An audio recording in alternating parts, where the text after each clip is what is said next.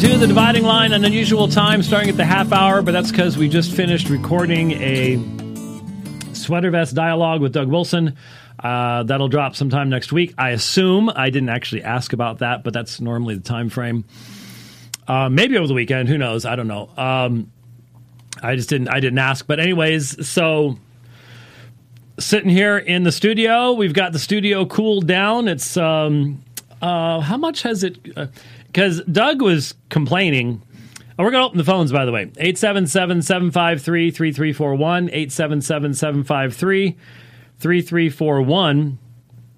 Doug was complaining that he. Um, he couldn't wear a sweater vest. I wore a sweater vest. I, I, took it off since then, obviously, but I wore a sweater vest, and um, yeah, it's it's three degrees warmer than when we started. It's 104 here now. We're going for 111 uh, today, and um, then uh, the rest of the rest of the week, at least in my backyard, I got I I have always wanted one of those weather station things, you know, and so I I finally got one, and um, so I think it's really cool because you've got you know it's super accurate and it's solar powered, which is really neat.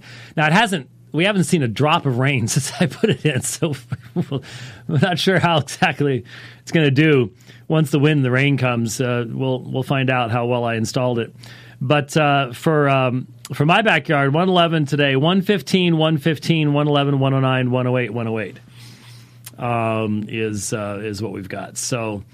Uh, and he was complaining that it was like 60 degrees up there, so he couldn't wear his sweater vest. So, anyways, we had a good uh, discussion. We talked primarily about God as creator and how that is central and foundational uh, to the issues that we are facing in our society today um, and in the uh, degradation of our society, uh, honestly.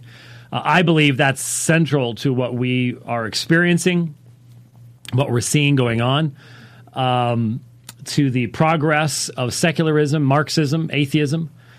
And uh, both Doug and I would agree. Uh, the system that is coming in it cannot sustain itself. It um, it cannot sustain itself. Now, given its access to technology, it will sustain itself for a period of time, and it'll be ugly. That period of time will be ugly, but it does not have the internal framework to be able to sustain itself. Isn't it interesting that we we've made all these dystopian movies, all these movies for decades now, uh, expressing our inner fear of what could happen when it comes to um, just the the abuse of technology, the abandonment of a meaningful worldview. And a lot of the people making these dystopian movies are not Christians, but you, you dig into the themes and a lot of the themes have to do with the very truths that we see in the pages of Scripture. They're, God's revelation gets through. Uh, it gets through to people, and so you you have that kind of of thing. But anyway, uh, so that should drop, as I said, uh, sometime next week, maybe over the weekend. But I, I would imagine next week, maybe next weekend. I, I, I don't know what their schedule is up there and who's going to have time to be working on stuff and, and all the rest, the rest of that kind of stuff. But I think you all will find that to be interesting. And a week from today, I do not know if it is going to be live. I mean, it'll it'll it'll be live for us. I don't know if it is going to be uh, webcast or not. I'll have to look at that. But there is going to be a uh, four way apologetics roundtable, uh, evidential apologetics, classical apologetics, something called Reformed epistemology. Randal Rauser is going to be doing that uh, and presuppositional. I'll, I'll, be the presuppositional representative, Dr. Howe from SES, uh, and then uh, Dr. McLatchie for the evidentialist uh, perspective. And um, so that will be uh, a week from today. And I'll, I'll look, I'll try to find out. Uh, maybe Jonathan McLatchie can let me know. Well, that's actually going to be just recorded at that time and then uploaded or whether it will be live via some type of Zoom feed or something. Um, I'm not sure how that would work, to be honest with you. But anyway, I don't know right now. We'll find out. Uh, but that's a week from today on apologetic methodology. Uh, we each have, I think, like seven minutes, I think, uh, to present our sides. And we're going to ask each other questions. And there's going to be some give and take and some closing statements and stuff like that. But uh, it should be hopefully uh, useful and, uh, and challenging at that point in time. All right. So, with that, let's 877 753 3341 is the phone number. 877 753 3341 is the toll free phone number. Uh, if you would like to get involved with the program today. And uh, so let's go down to the state that's trying to out California, California these days. Let's go down to Texas and talk with uh, Casey. Hi, Casey.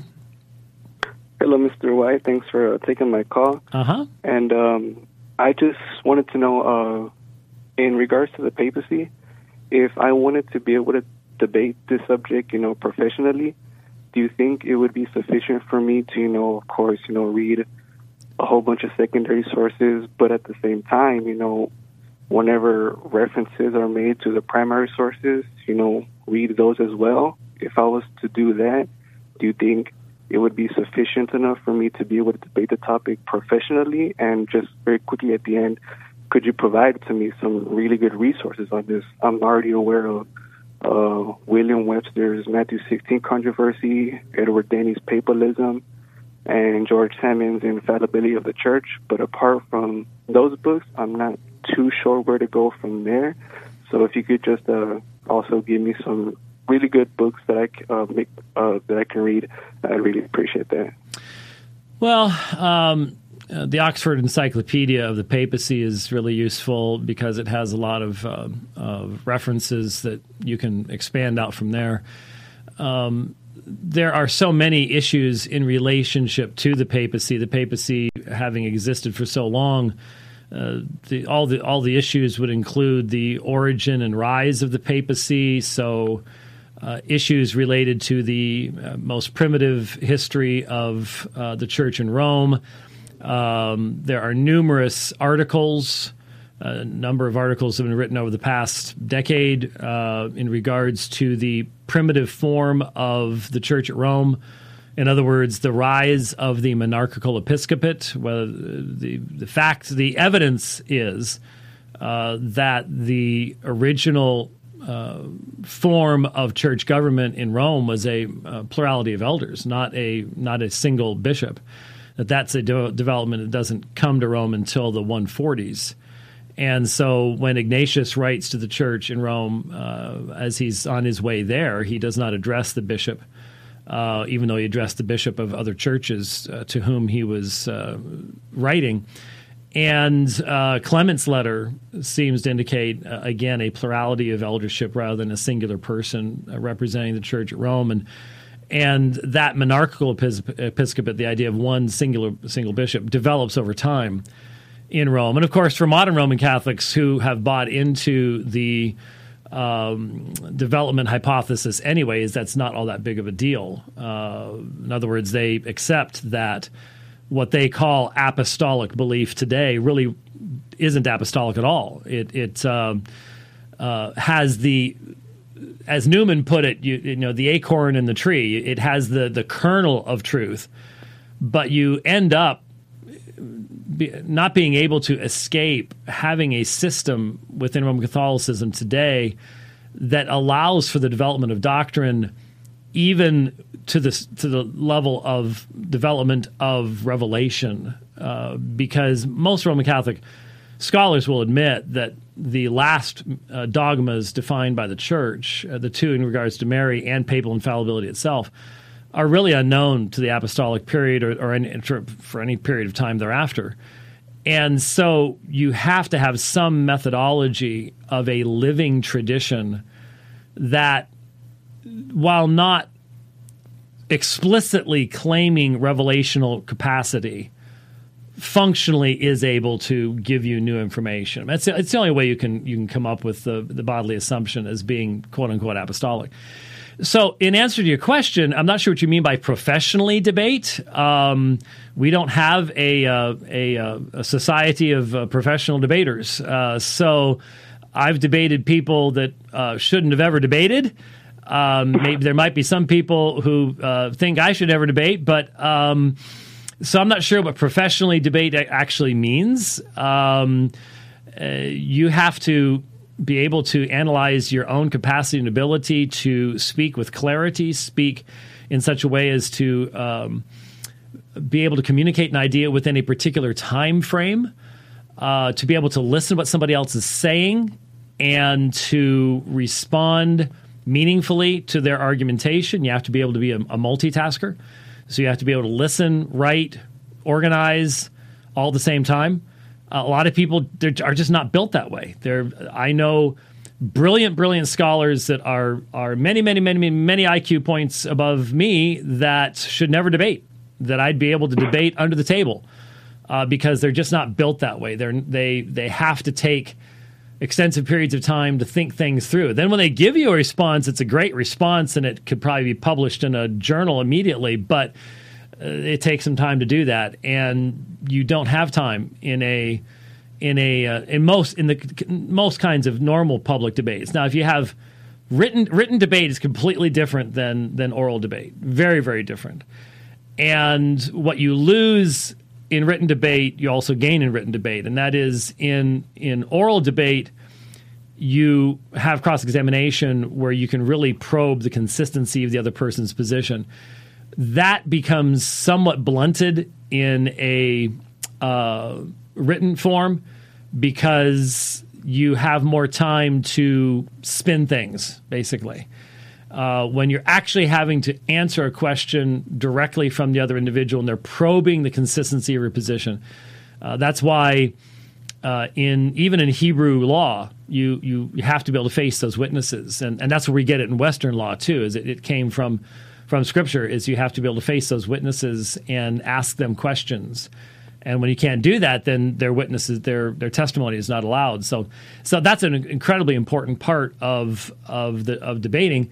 And then as to the sources that you use, it sort of depends on the person that you're debating. I mean, if you're debating a professor from Notre Dame uh, who uh, is going to be making his presentation in Latin, well, that's going to uh, make it. You know, that's going to be a. It's going to indicate where you need to be as to what kind of sources you're, you're utilizing. Uh, the vast majority of people who engage in a debate on historical sources uh, are are going to be using secondary sources, um, uh, but with with a uh, you know, but checking out with primary sources when possible. I mean, the papacy, as I said, is a massively huge subject, and therefore no one has it all mastered. No one could possibly have read all the original sources or uh, read all of uh, Patrologia Graecae or Patrologia Latinae, um, and, and, and then all the medieval sources and all the f- fraudulent works that were used uh, to substantiate the concept of, of the papacy, the pseudo Isidorian decretals, and all the rest of that kind of stuff.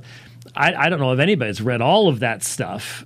And so everybody at some point uh, has is utilizing secondary sources, but then it's useful to be able to go to the original sources if there's a challenge against something like that. But so it all depends on what you mean by professionally debate, what the context would be, uh, what your capacity and ability is to be able to express yourself with clarity and and and things like that, and what you're focusing on. I mean, the when I've when I've debated the papacy uh, Gerry Matatics and I did seven and a half hours over two nights in Denver in 1993.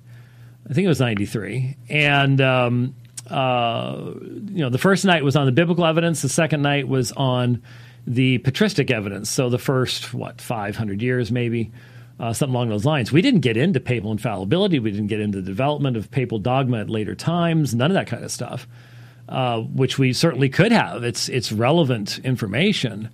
Uh, but even as it was, that, that's seven and a half hours for just the biblical evidence and the early patristic uh, sources. And no one would say that we covered everything there was to be covered by any stretch of the imagination. So yeah, there's a lot of uh, there's a lot of uh, options there. There's a lot of uh, variables that have to be taken into consideration in a situation like that. All right. Well, yeah, you pretty much kind of did uh, answer my question if you weren't even aware. But so yeah, I do thank you for your comments. Okay. All right. Thanks, Casey. Have a good one. All right. Bye bye. 877 753 3341. And let's. Uh, well, why does. Uh, I'm just going to go with the one that's been on hold the longest. Is that what I should do? Okay. Let's talk with uh, Joshua. Hi, Joshua. Hey, Dr. White. How you doing, sir? Doing good. Good, good. Thank you for taking my call. Can you hear me okay? Yes, and I can hear the bird as well. wow, that's really cool. Wow. All right. Uh, so I kind of wrote it down. So um, basically, I guess I'll just start with a preface. Do you know who uh, Dr. Michael Reeves is, uh, Dr. White? He's on the Ligonier ministry staff. Name rings a bell. I'm not uh, not not familiar with him personally. Well, I may be, okay. but it's I'm, I'm not sure. Okay, well, he's he's pretty awesome. He had a whole series that's on the Ligonier app about uh, the Puritans, and he just had like a whole series about that and the English Reformation and stuff, which is really cool. Which is really cool.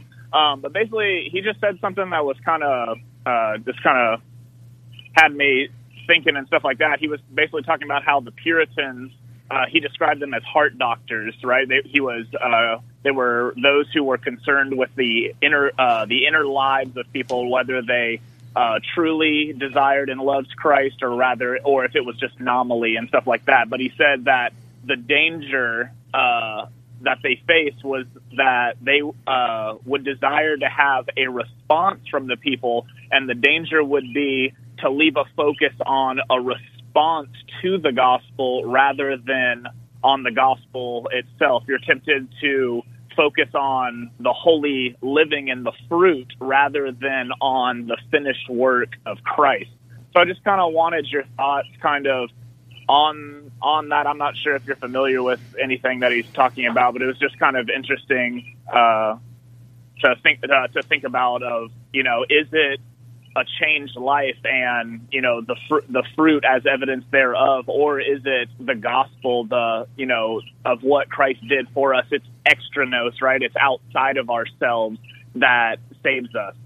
So I just wanted to kind of your thoughts on that. Well I, I I find the the the whole issue to be somewhat artificial because uh, it's it's comparing apples and oranges. One is the divine act that provides the very foundation upon which God is able to um, uh, treat us as holy, to bring us into His presence, to uh, invite us before the throne of grace. It's it's all every it, it's all of God. God is the only one who who is to be glorified in all these things, but he didn't do that to just simply do that. There was there was an application. There was the the existence of the elect and the the necessity of application to the elect. And so uh, it, it's like it's like saying, well, is the most important thing the gospel or the fact that God also intended the gospel to have results in in our lives? It's it's not an either or. It's not a competition type thing.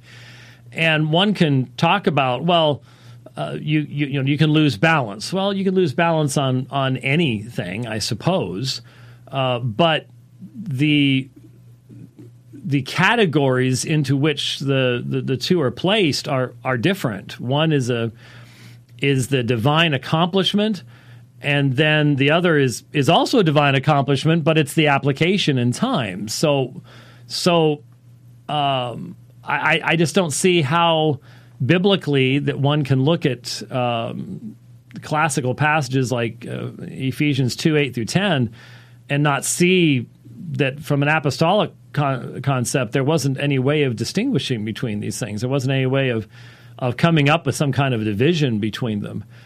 Uh, it does remind me, just in passing, of a very strange tweet that I read yesterday from uh, Dr. Anthony Bradley, um, who um, number of years ago was a you know conservative, reformed uh, type of guy, and and now is like so many people moved uh, in light of current events. But he was basically arguing that the uh, uh, that five point Calvinist Reformed people um, are have an overemphasis on Paul's soteriology, whereas the Black Church is focused upon Moses. And this was somehow supposed to be some really super uh, insight that somehow explains things. I'm not sure what kind of a view of Scripture all that might speak to, uh, but I I don't think that you can put Moses versus Paul any more than you can put um, the application of the gospel versus the accomplishment of the gospel. They have to be distinguished from one another, um, but it was God's intention that that all those for whom that redemption was accomplished, it would be applied. So, accomplishment and application, yeah, we need to distinguish them, but since both are as certain in the divine decree as the other, uh, trying to quote unquote prioritize them on a level of importance doesn't it just isn't something I think the apostles would have really given consideration to. Um, it that that that doesn't seem to follow for me. Okay, no, that's good. I like it. I like yeah, I like what you're saying. Saying that it's not a either or, but it's a it's a both and. Oh, it is. Yeah, definitely. It's just a both and that requires the appropriate. Uh, uh, distinguishing on our part to, to make sure we don't confuse them. Awesome. Well, thank you so much for taking my call, Dr. White. Okay, thanks. Have a good day. God yes, bless. Sir. You All too. Right. God bless. All right. Uh, let's talk with uh, Anthony in California. Hey, Anthony. Hi, how's it going, uh, Dr. White? Doing good. I have a quick question for you. Um, very simple. Um, years ago, uh, Sam Gipps uh, put a video out there about what's the big deal about the KJV. Uh-huh. And uh, I know you had made a video in response to that. A number of them, actually. Um, uh, yeah, yeah, I've seen them all, and they were good. Um, kind of recently, maybe two years ago, um, another video was put out there by Sam Gipp at the King James Conference, and he's still putting out the same narrative out there that the righteous Antioch manuscripts versus the Alexandrian manuscripts. Yeah, Sam. Sam doesn't. So Sam, my, Sam doesn't come up with any new arguments. He, he he he repeats the same thing over and over again, no matter how many times you refute it. So that's just that's the nature of King James onlyism. I know it's like uh, watching a video stuck on uh, repeat yeah, or something. Basically, yeah.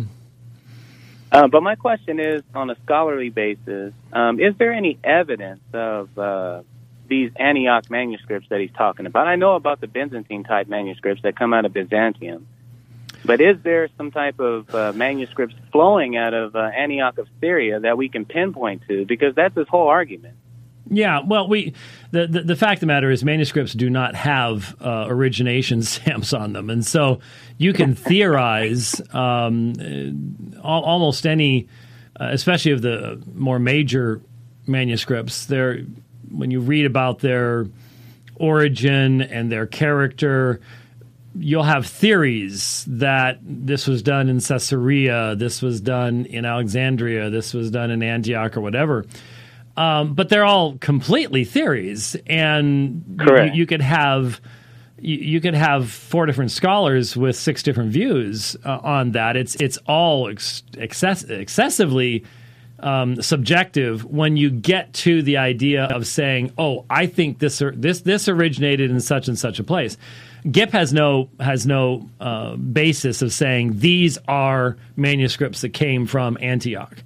Um, because manuscripts don't say things like that, and and if you get to the point where they do, they're they're so modern uh, that they're textually pretty much irrelevant. So uh, there is a what what happens in the King James only movement is you get um, facts that are derived from theories that are derived from just something being preached a lot.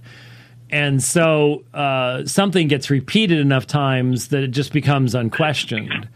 And so they have all sorts of theories about uh, Antioch good, Alexandria bad. And so anything associated with Alexandria, even if it's just theoretical. Even if there's there's nothing in the manuscript that would indicate this, that makes that manuscript bad. If it's associated with Antioch, that's good. Despite the fact that it was Alexandria that defended the deity of Christ and Antioch that gave in on it uh, after the Council of Nicaea. But hey, anyways, let's not worry about church history, right? um, you know, so you know Lucian of Antioch and uh, was uh, had some had some uh, interesting problems and things like that. But none of that none of that actually matters. The the reality is we don't know where manuscripts came from with sufficient accuracy to be able to make the kinds of claims that he's talking about. It's just something that that you'll find in movies and um, that guy that did the um, uh, Sinaiticus uh, was a fraud movie. Uh, then he did a he did a, a video. Yeah, what?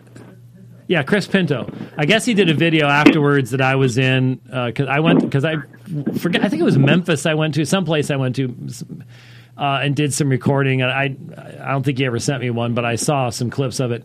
Anyway, uh, they they will present as if it's factual these theories about groups of manuscripts, and you have the pure manuscripts over here and the corrupted manuscripts over there when you push and say, "Show me your evidence. Show me, uh, show me in the manuscript itself how you know these things," they've got no answer because it's Correct. just it's just the whole group of them that are just repeating these things to themselves.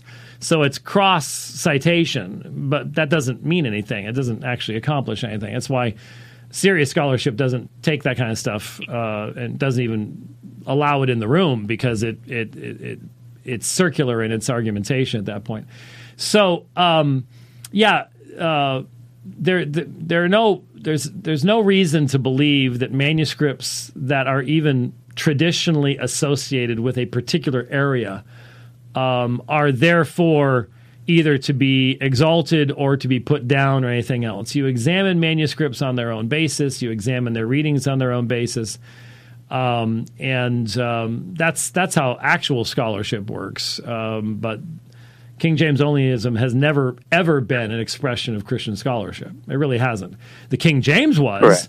but I, I, am firmly convinced that uh, every single one, every single one of the King James translators, were they to be raised from the dead and introduced today uh, to the King James only movement, would look at you in absolute utter disdain and go, "You've got to be kidding me." uh, this is this is absurdity on, and especially if they had to read anything by Peter Ruckman, they would just they would just shoot themselves to get back in the grave. Um, they really would. So yeah, yeah, but but Sam Gipp, I mean, uh, I'm sorry if if you haven't if if after all these years, it, even after the Ankerberg show.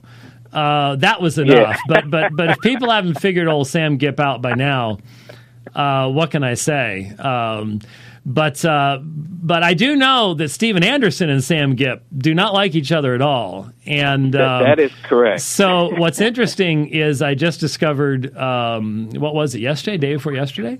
Uh, all of Steven Anderson's um, uh, media outlets have been closed down. Um, correct. Yeah. Gone. From his own, uh, from his own uh, YouTube channel, he removed them all, especially on all of his videos towards your uh, work that you did um, on your book Okay, now now you James, said you King said James only controversy. you said he removed them all. I don't know who removed them. I shouldn't say that. Um, I'll redact that statement. Okay, they have been removed. I shouldn't say he removed them, but they're no longer on his uh, right uh, YouTube channel. They've been removed. So I shouldn't say he did it, but they have been removed, and a lot of his videos have been removed. Yeah, my understanding was YouTube shut him down, so uh, just canceled those those accounts. Gotcha. Um, so you know, and I do not, um, I do not rejoice in that uh, because they're coming for me eventually. It's gonna, it's gonna happen. There's no, no question about it. Um, so that's that's not a good thing. But at the same time, um, I'm, I'm always wondering, okay, what was the, what pulled the trigger? What, what was the, the final thing? You know because I don't think he had nearly as many views as many of the rest of us did, and, and yet they, they went after him. So who knows? But what that does mean is that a few of the videos taking on Sam Gipp have now have now disappeared from from uh, I wish from YouTube. Watched those. I, I didn't get a chance to see those. Yeah, that's why I say anymore. You got to grab stuff if you if you ever want to see it uh, twice. you, you might want to might want to be grabbing it. So, yeah. But anyways, all right, Anthony. Appreciate the phone call. Well, I, I really appreciate it. Thank you, and uh, I appreciate all your work that you do on uh, textual criticism. Thank you. okay, thanks a lot. All right, God bless. You're welcome. Bye bye. All right. Now I don't have any uh, names or anything else on three of two of the three. Uh, so oh, oh, okay, all right. So we have lines open. Uh, we've got one that I'm gonna get to. Uh, but we have lines open at 877 753 3341. I forgot to tweet this. I forgot. Uh, let me let me do this. Lines are open on the DL for you right now. 877-753-3341. There. There we go. I I neglected it, it the time sort of sneak up snuck up on us and uh, uh, so we didn't really get it out there as much as uh, as we. Uh, a lot of people just might not even know we're on right now because I've only put it on um, on uh, on Twitter. So there's a couple. So okay, let's uh, let's go to the one that we do have right now. and Let's talk with uh, Matt in Indiana. Hi, Matt. Hi, Doctor White. How you doing? Doing good. Can you hear me? Yes, I can. Yeah. Um. Lately, You're not wearing you're not uh, wearing you're not wearing a mask or anything, are you? Uh, no. Okay, good, good. Yeah.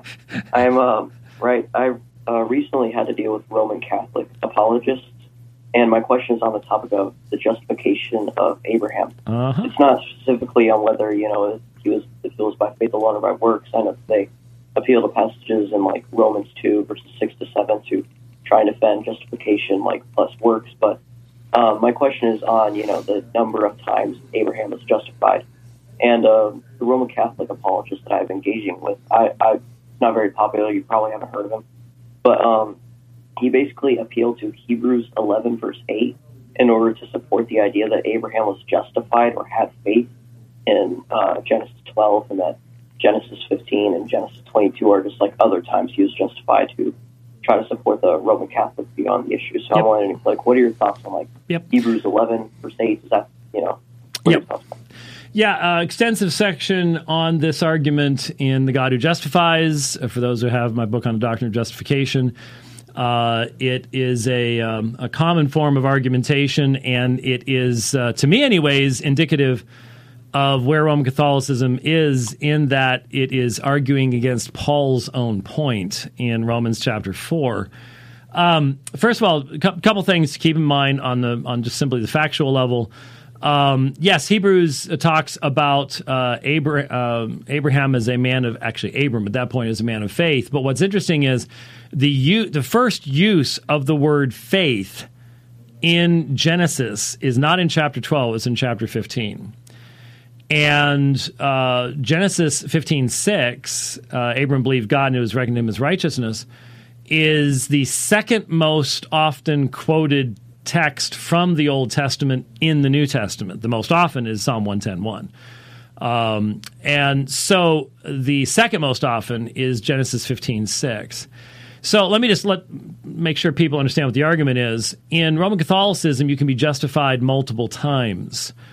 Uh, justification is a state that is actually dependent upon. Now, this is in old. This is in older, more orthodox uh, Roman Catholic doctrine going back to the Council of Trent.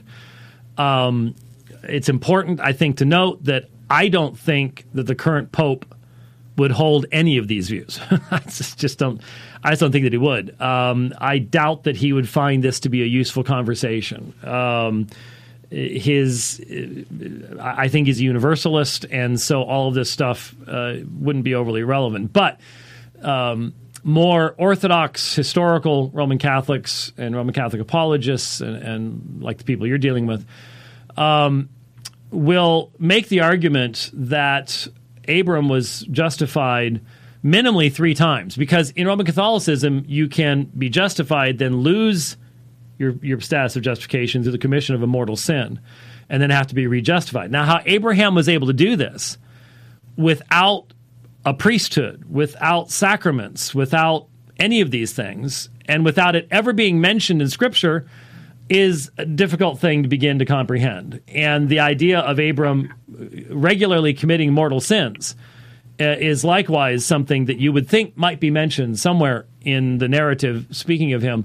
Um, I would just simply suggest to you the Apostle Paul has no concept of venial mortal sin distinctions, uh, destructions of the state of grace by mortal sin, any of that stuff that is plainly post apostolic development.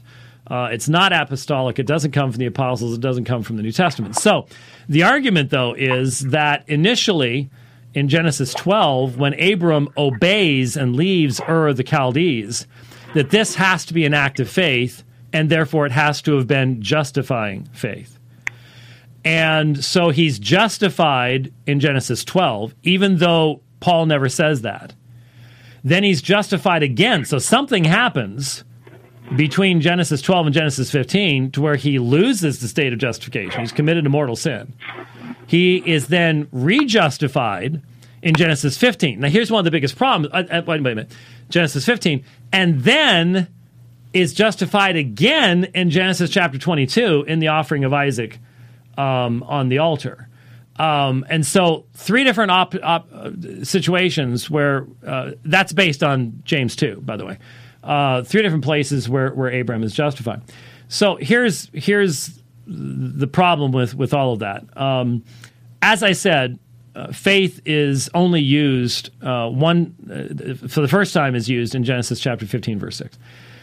Secondly, if you look at what happens in Genesis 15, a covenant is made. Remember the, the cutting of the animals, the torch passing through, uh, everything that takes that takes place there. A promise is given in Genesis 12. There's no question about that. Um, but the idea of faith in response to a covenantal promise is picked up by the Apostle Paul and made the point of Abram's justification in Romans chapters 3 and 4 specifically chapter 4. Um, so if Abram is justified multiple times before and after circumcision, this becomes an argument against Paul's own position in Romans chapter 4. Let me show you why. Um, we recognize the centrality of uh, this to his argument in chapter 4. It says, What then shall we say that Abraham, our father, according to the flesh, is found? For if Abraham was justified by works, he has something to boast about, but not before God. For what does the scripture say? Abraham believed God, and it was credited to him as righteousness. That's Genesis 15 6. Now, if he had been justified before, why doesn't he quote from Genesis 12? If he's justified later, why doesn't he quote from Genesis chapter 22? These are, are relevant questions because Paul is engaged in an argument here, and he's engaged in an argument against Judaizers. This is the foundation of how Paul is going to be defending his gospel, and he's been defending his gospel against Judaizers for quite some time. So they know the Old Testament text just as well, probably better than most of us today do. So if he's if he's focusing on Genesis 15:6, it needs to be defensible. For what does the scripture say? Abram believed God and was credited him as righteousness. Now to the one who works, his wage is not credited as a favor, but as what is due. But the one who does not work but believes in him who justifies the ungodly, his faith is credited as righteousness. And so it's a 180 degree contrast. You have the person who works and the person not working. The person who works, his wage is not re- considered to be a gift or grace, but a, but it's a debt, what is owed to him. But to the one not working, but instead believing, connected directly back to Genesis 15 6, his faith is credited as righteousness. So here's where righteousness is coming from it's from a faith that is in God, that is not seeking to get something from God, to fulfill some kind of conditions. It is a it's the empty hand of faith. The only the empty hand of faith that can grasp the hand of grace. Then he says, just as David also speaks of the blessing on the man to whom God credits righteousness apart from works. Now it's fascinating that that here Paul says, here's the blessing on the man to whom God credits righteousness. So this, this is an imputation. It's the term logizetai Logizomai is the Greek term for imputation. Here's where imputation of righteousness. This is something Rome denies, but here it is directly in the text. God reckons, imputes righteousness, choris ergon, apart from works, without the addition of or the uh, medium of works. And then what's interesting is when he quotes from the Psalms, Psalm 32, what you find in the Psalm is the negative of what Paul says. So, in other words, it's Paul says this is God crediting righteousness apart from works. But here are the words Blessed are those whose lawless deeds have been forgiven and whose sins have been covered. Blessed is the man whose sin the Lord will not take into account. So, notice it is non imputation of sin in Romans 4 7 and 8 that Paul sees as being the necessary scriptural foundation of the positive crediting of righteousness that's found in verse 6.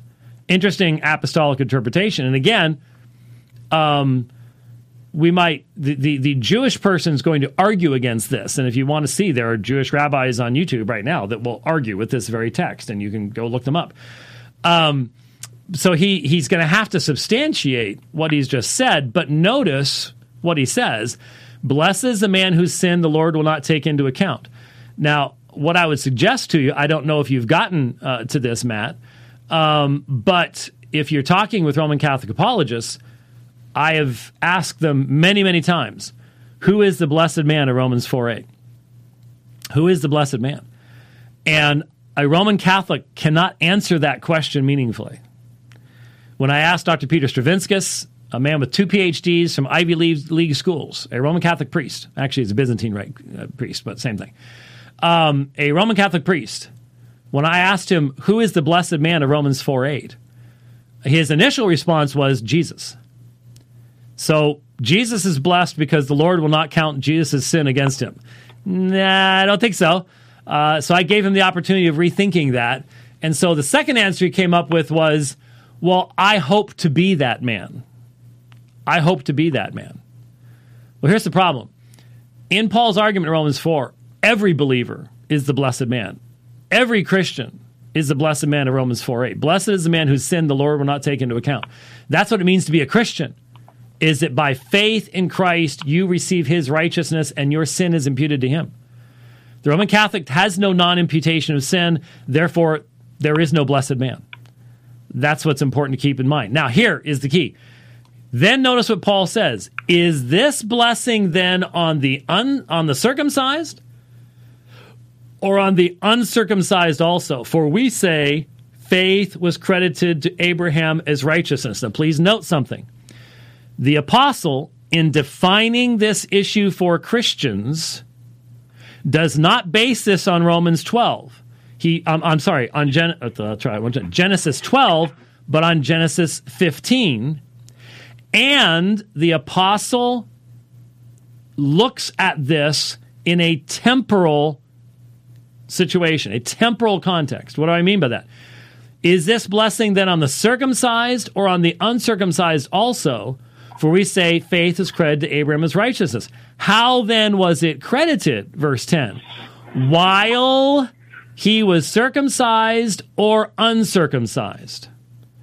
So, right there you have uh, the utilization in the language of a of time, and it's asking the question: Was he credited this righteousness while circumcised or uncircumcised? Now, the only way can, we can understand that is Paul is saying that righteousness came to Abraham at a point in time in his life. It's something and this is becomes foundational in Romans 5 1. Therefore, having been justified by, by faith, we have peace with God. It's something we look back upon. That's the Christian experience. In Abraham, he likewise had an, a, the point of justification that he can look back upon, and Paul can ask the question was he, when he was circumcised, when, when he was justified, circumcised or uncircumcised? If he was justified multiple times, Paul's question is stupid. It makes no sense. So if you posit multiple justifications for Paul, uh, for for uh, Paul's teaching in Genesis 12, 15, 22, you just refuted his own argument because he's asking a question. And he answers the question. He says, not while circumcised, but while uncircumcised. So, without a doubt, in Paul's mind, he was not justified while circumcised. So there goes Genesis 22. So the third of the three, that one's out because Paul's just said it. And then which which verse does he cite as the point of justification? Genesis 15. So that's Paul's argument. And so when someone comes along and says, well, Paul was justified again in Genesis 22, they're contradicting Paul. They're saying he was justified before in Genesis, they're contradicting Paul. They are taking apart the apostolic argument that becomes the foundation of all the rest of chapter 4, and then into chapter 5, where he says, We have been justified, we have peace with God through our Lord Jesus Christ, and then that uh, takes us into the whole discussion of Adam and the federal headship and everything that follows from there. So, as popular as this argument is, uh, it, it, it demonstrates that those promoting it are not individuals that are walking through uh, Romans four and following the argument. They have well, Rome denies sola scriptura, so. Uh, they don't have to do that. They they have a theology that is provided by another source of authority, anyways, and so it, it's it's like it's like pointing out that Rome's doctrine of Mary is is not based on on any exegesis of Scripture. It's it's has far more influence from uh, the pseudo Gnostic Gospels of the, of the second century than it does from uh, biblical exegesis. So they're not they don't have the same strictures. Uh, that we have as far as exegesis is concerned, but that also leads to misrepresentation of the text. So there you go. Still there? Yeah. Okay, because I, I could hear something going on there. Don't know what it was, but uh, I I couldn't hear you breathing, but I could hear something else going on. So, uh, is right. that is that helpful? Yeah, I've uh, I've dug into Douglas Moo's commentary on Romans to help me with some of these passages as well. So that's that's good stuff as well. Okay. Thanks for uh, yeah. All right. Thanks, Matt. Yeah. All right. And God bless. Bye bye. All right. Whew. That was a lot. Let me see here. So I uh, okay. Let's talk to uh, Andy in California. Hi, Andy. Hey, James. It's an honor, man. How you doing? Doing good. Good, good. I'll try to get this uh, question out as quick as I can here. What do you say to Christians who choose to focus their limited energy and empathy on the legitimate racial injustices, be it George Floyd or whatever else, rather than the huge, harmful, false narrative being communicated pretty much everywhere? well, I've, I've been doing a lot of uh, programs seeking to reason with uh, said brothers and sisters um, to try to uh, provide a meaningful, solid foundation for biblical justice rather than Marxist social justice. And to um, uh, uh, attack the root of this divisive idea that we can have an identity outside of our outside of the unifying identity in Christ. I mean, it's very very much related to what the last caller was talking about in that the righteousness that is imputed to us is always the same righteousness and it has absolutely positively no impact what your what your great grandpappy was, or anybody else's great grandpappy was, or the uh, civil situation you find yourself in, or anything else, the basis of unity amongst believers is that that one single imputed righteousness of Christ, which is the only way that any of us will have peace before uh, before God, and that's that's why there's one table, there's one bread, there's one cup, uh, there's one faith, there's one baptism. Um, we cannot uh, allow anything to, to come in to, to divide these things. And right now, what we are seeing is a tremendous amount of division based upon adopting a source of unity, uh, I'm sorry, a source of identity outside of our, our relationship to, to Christ being the foundation of a relationship to one another. And so, um, obviously, there are historical uh, topics to be addressed in regards to where this arises from, uh, the the fact that history itself is being twisted in this narrative and turned into things that um, Christians should not support simply because Christians should be people who are always concerned about the truth of history, who are always, always speaking the truth. Uh, but for Christians themselves, uh, the, the the it, it does seem like they a lot of Christians don't get the idea that if they help to bring in a Marxist um, context, that Marxism is the sworn enemy of the Christian faith. It will be the end of our churches, the end of our freedoms to proclaim the gospel. Um, it will definitely be the beginning of a tremendous amount of evangelism within our prisons by us. Um, and we'll get to have a lot of good conversations as to how in the world we got there. Uh, when we get there, but I'd like to try to avoid that uh, for the sake of my children and my children's children and would invite them to recognize uh, that Marxism is in itself a fundamental denial of God's rule over his world.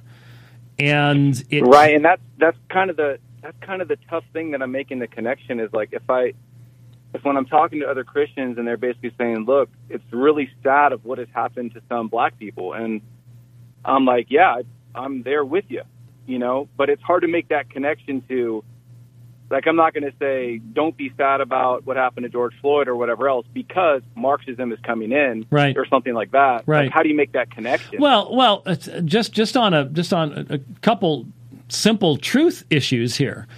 Um, how does anyone wrap their head around the fact that far more black people have died as a result of the violence and the rising of a Marxist movement in our uh, in our nation since George Floyd's death than had been killed by all races of police officers of unarmed people for at least three or four years before that, and that right. only in a couple of weeks. How can we not see that? How how is it that the the deaths that will start being ticked off tonight in Chicago and go through the weekend um, are are irrelevant? We don't know the names. And unless they're under 18, we never hear the names. They're never even mentioned.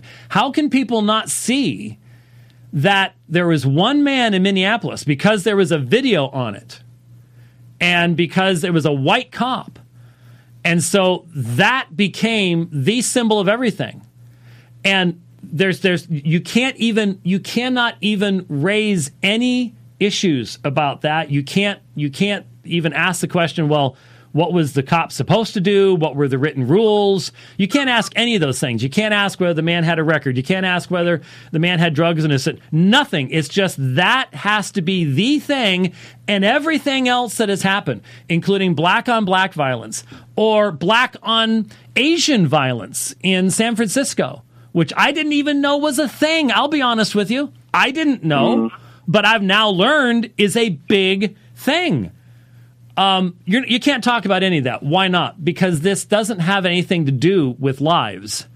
It has to do with politics. It has to do with power. It has to do with the fundamental destruction of the society. That's that's what we're dealing with. And so, as Christians, I you know I'm not sure if you heard the program where I if, if someone's going to say Black Lives Matter, my pushback is what does matters mean, and I'm going to hmm. push them to explain to me why does anything matter why does any right. life matter? Why does the word matters requires a worldview that can fill that word with meaning? They're stealing from my worldview to then turn around and make my worldview illegal. And so I'm that's where I start to push back is not with all lives matter because that has been that has been framed to be offensive um, as in excluding black lives but to go to the word matters. Why do you think the word matters matters? What does it mean? And that can take you directly into a presentation of the Gospels. That that's that on a very practical level is what I've been suggesting to folks in my church and my circles uh, that they utilize that approach because it's not something that the society is preparing anybody to deal with, and there aren't many people in the society that are going what, where do you even get the word matters from? How, how can you substantiate that if you just think that we are stardust, that we are uh, bottles of pop fizzing, and uh, th- th- th- we have no intrinsic value whatsoever. You're you're trying to bring in a worldview that will destroy all value to human life by using a phrase that depends upon us still thinking that human lives matter. Uh, it's it's amazing, it, and if if we had not been conditioned to emote rather than to think, this could never have happened. But for the past two decades, we've been trained minimally two decades to uh, think that he, that feeling something is the same as thinking something, and that's why we're in the mess we're in. Mm. Okay. Yeah, can I make one? Can I make one more comment on that? R- real quick, yeah. Yeah, yeah. It just seems like the more you know church sermons that I hear, it seems like everybody, not everybody. Um, thank God for for your program and some others, but everyone is focusing so much on a legitimate issue. I mean, there are legitimate racial injustices, things like that, but they're so far and few in between. Um, it's like you know, Christians will comment back like, you know, Jesus was for the oppressed and this and that, and it's true, but man, it's like you're straining at the gnat and swallowing the camel in a sense, you know, Uh, like you're right. You're right. And Andy, it's it's frustrating, and you want to hit your head against the wall. And in situations like this, we have to remember that we are called first and foremost to faithfulness to what God has called us to be in our families, our churches. So, uh, the immediate context my wife, my kids, my grandkids, my church, that's that's the first thing. And then as I have opportunity, well, I have a whole lot more opportunity than a lot of people do. As I have opportunity to try to encourage other believers, um, Doug Wilson and I just did uh, Sweater Vest Dialogue. We talked a lot about this stuff uh, today. That's going to be coming out. Hopefully, that's going to be encouraging to people. Uh, here on this program, through my social media, um, things like that, I am seeking to encourage people to recognize they're not nuts when they see these things. That that they want they want to disconnect us from each other, so we think I, I must be the, the oddball because everybody's thinking the same thing. When what's really going on is the media is repeating mantras that have already been the, the foundations of these things have been planted for for uh, decades, but especially over the past decade, so that people hear these things and they buy into the mantra without thinking through what the foundation is and not seeing where the contradiction is. And so Yeah. you're not crazy. Um, right, and it's hard. It's hard not to be not to be just just pissed. You know what I mean? Like Yeah. to have joy and and not be frustrated. You know? I, uh, uh, Andy, I, it's every day. Uh, you Yeah. you want you want a real basic uh, something I don't do every day that I should, but Before you hit the computer, before you hit the phone, before you hit the emails, the tweets, the Facebook messages, the the websites, and everything else, hit your knees with the word. Um, Hit your knees with the word. Uh, get your mind right. Get it prepared because it's going to be a battle, and uh, it's never good when soldiers have to just roll out of their bunk and grab their gun and hit the deck and start firing. That's normally a bad situation. You want to be prepared. You want to want to have your armor on and your ammo checked and everything else. Same thing with us. So on a just real practical level, we have so many sources of information coming at us. I'm not saying ignore what's going on in the world, but limit the flood and make sure you've got the good and the positive coming in first to get you in the proper mindset. And then you can make proper decisions as to who you're going to respond to and who you're not and how you're going to do it and and everything else. But Andy, you're not you're not crazy. Uh, hopefully, hopefully you've you've got some some good folks around you that aren't crazy um, that, Yeah, that can encourage you. Um, and then just remain faithful. Keep keep speaking the truth, and eventually speaking. If the Lord does not grant repentance, look, this could. Uh, Doug uh, in the program we just did talked about shaking everything except that which can no longer be shaken. It's a phrase from the book of Hebrews.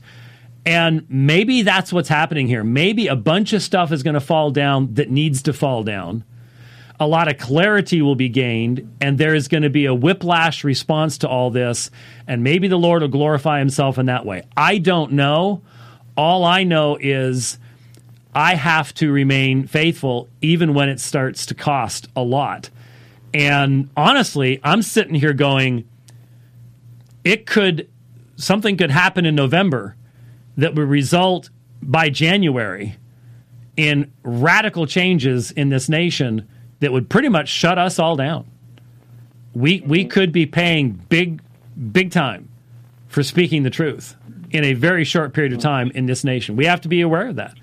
Do I know that's what's going to happen? No. Do I pray that that won't happen? Yes. But I have to be prepared for it. We all have to be prepared for it. We all have to be prepared for it. Well, thank you so much. I really appreciate it. All right. Thanks, Andy. Stay faithful. God bless you. All right. Bye. God bless. Bye bye. All right. Let's get uh, two more calls in here. And uh, boy, they look really close to each other. Uh, let's talk to Augustine in California. Hi, Augustine. Hello, Dr. White. How are you? Very good. I actually had a question where I was watching a YouTube channel by the name of Michael Jones, and I had uh, he had a very like different interpretation of Genesis where he says that actually is compatible with theistic evolution, as where he quotes from Polycarp and Origen for our allegory interpretation of Genesis. Um, how I wanted to see how would you respond to um, those kinds of things. Well, um, actually, um, there is a. Uh, I haven't actually gotten it yet, but I I saw some of the people spoke there, so I, I think it might be fairly decent. Uh, Phoenix Seminary just did a um, last year did a uh, conference, I think during the summer, um, on theistic evolution, and um, like I said, I, I haven't gotten. They they did put. I'm pretty sure it's out. At least I think it's out. You can look up Phoenix Seminary and, and plus theistic evolution, see if something pops up. Um, that'd be one of the most recent things that I've seen done that is dealing with the concept of theistic evolution uh, from a biblical perspective in regards to Adam, the nature of death, the concept of order in the universe, uh, what real neo Darwinian micromutational evolutionary theory actually is, rather than what it's often uh, sanitized to be within theistic evolutionary uh, concepts. Um, and I mentioned again on the sweater vest dialogue we just did with Doug Wilson that I was the only creationist uh, in my Christian college in the biology department. And so this is a, a battle that I've I've gone through for, for a very very long period of time. I don't know the person you're mentioning. You, uh, I would imagine the majority, honestly, of commentaries today uh, that are being put out, uh, especially on the Old Testament, uh, would argue for a, an evolutionary interpretation of Genesis. Uh, we we gave most of the field of the Old Testament to the liberals a long, long time ago. So that wouldn't surprise me at all. Uh, I would I would imagine that that finding good, solid commentaries on Genesis that uh, would be scientifically literate and be able to present problems with neo Darwinianism would be the minority anymore. Uh, they'd be much harder to find. Um, so uh, you've you've got that, um, but without knowing the individual, all right, I just didn't catch the name. What was the name again? Um, Michael Jones' YouTube channel is called Inspiring Philosophy. Yeah, I'm really having a hard time understanding you. It's uh, it's not really clear. Um, it sounds like you said Michael Jones.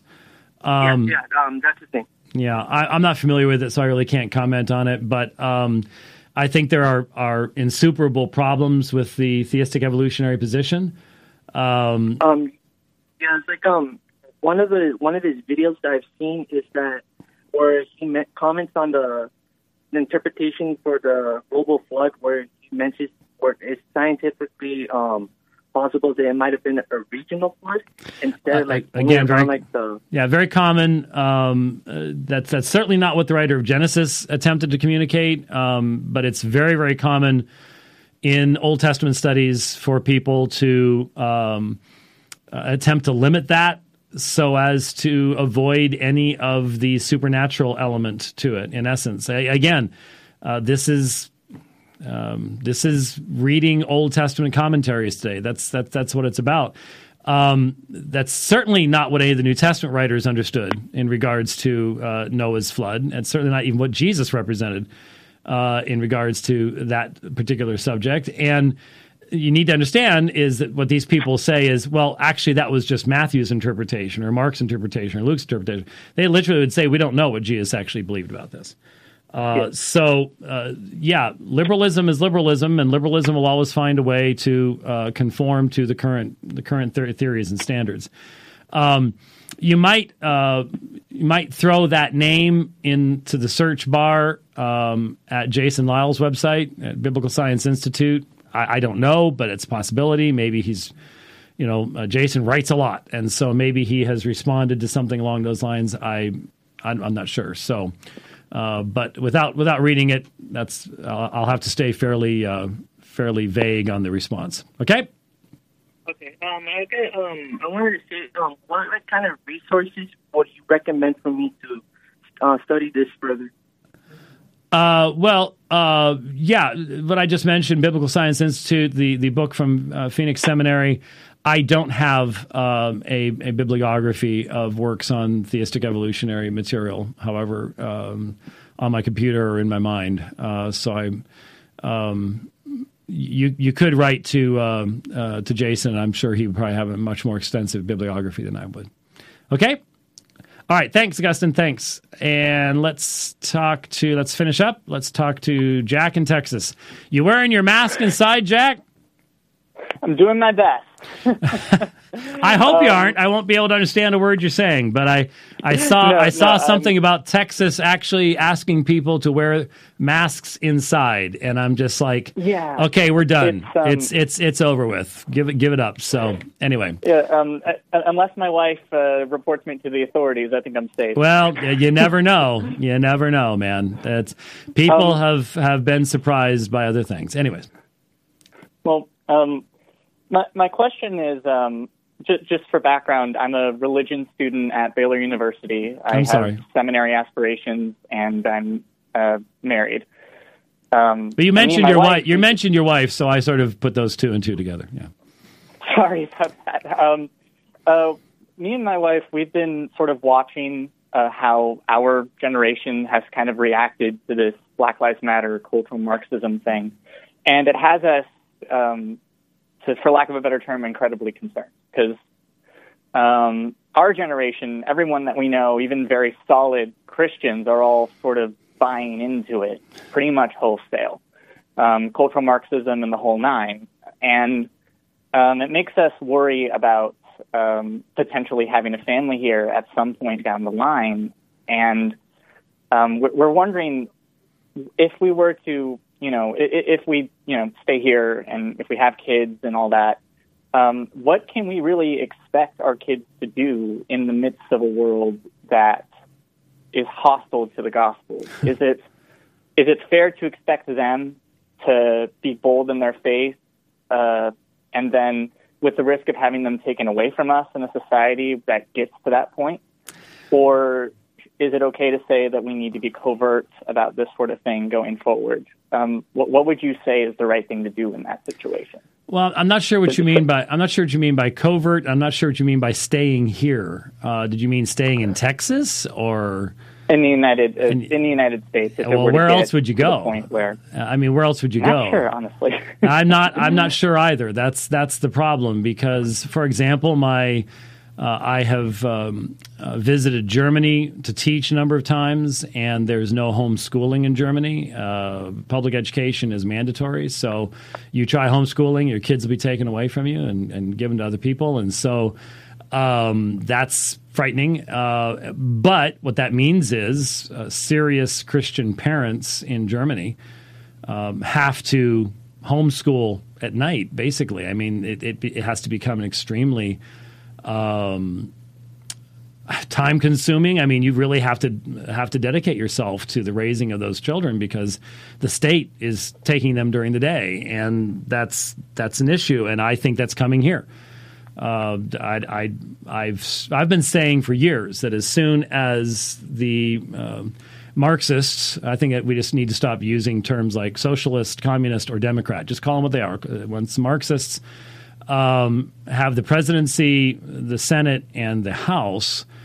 Uh, not only will they pack the court uh, so as to make sure that there's no problems with the um, uh, Constitution anymore, uh, but they will um, get rid of homeschooling almost um, within one year of of having that level of control, uh, in my opinion, because they they know that um, pa- parental input in that way will be extremely uh, difficult to overcome in the uh, fundamental changing of the society. So, but at the same time, um, the, it, it, does not follow that we as Christians should stop having children.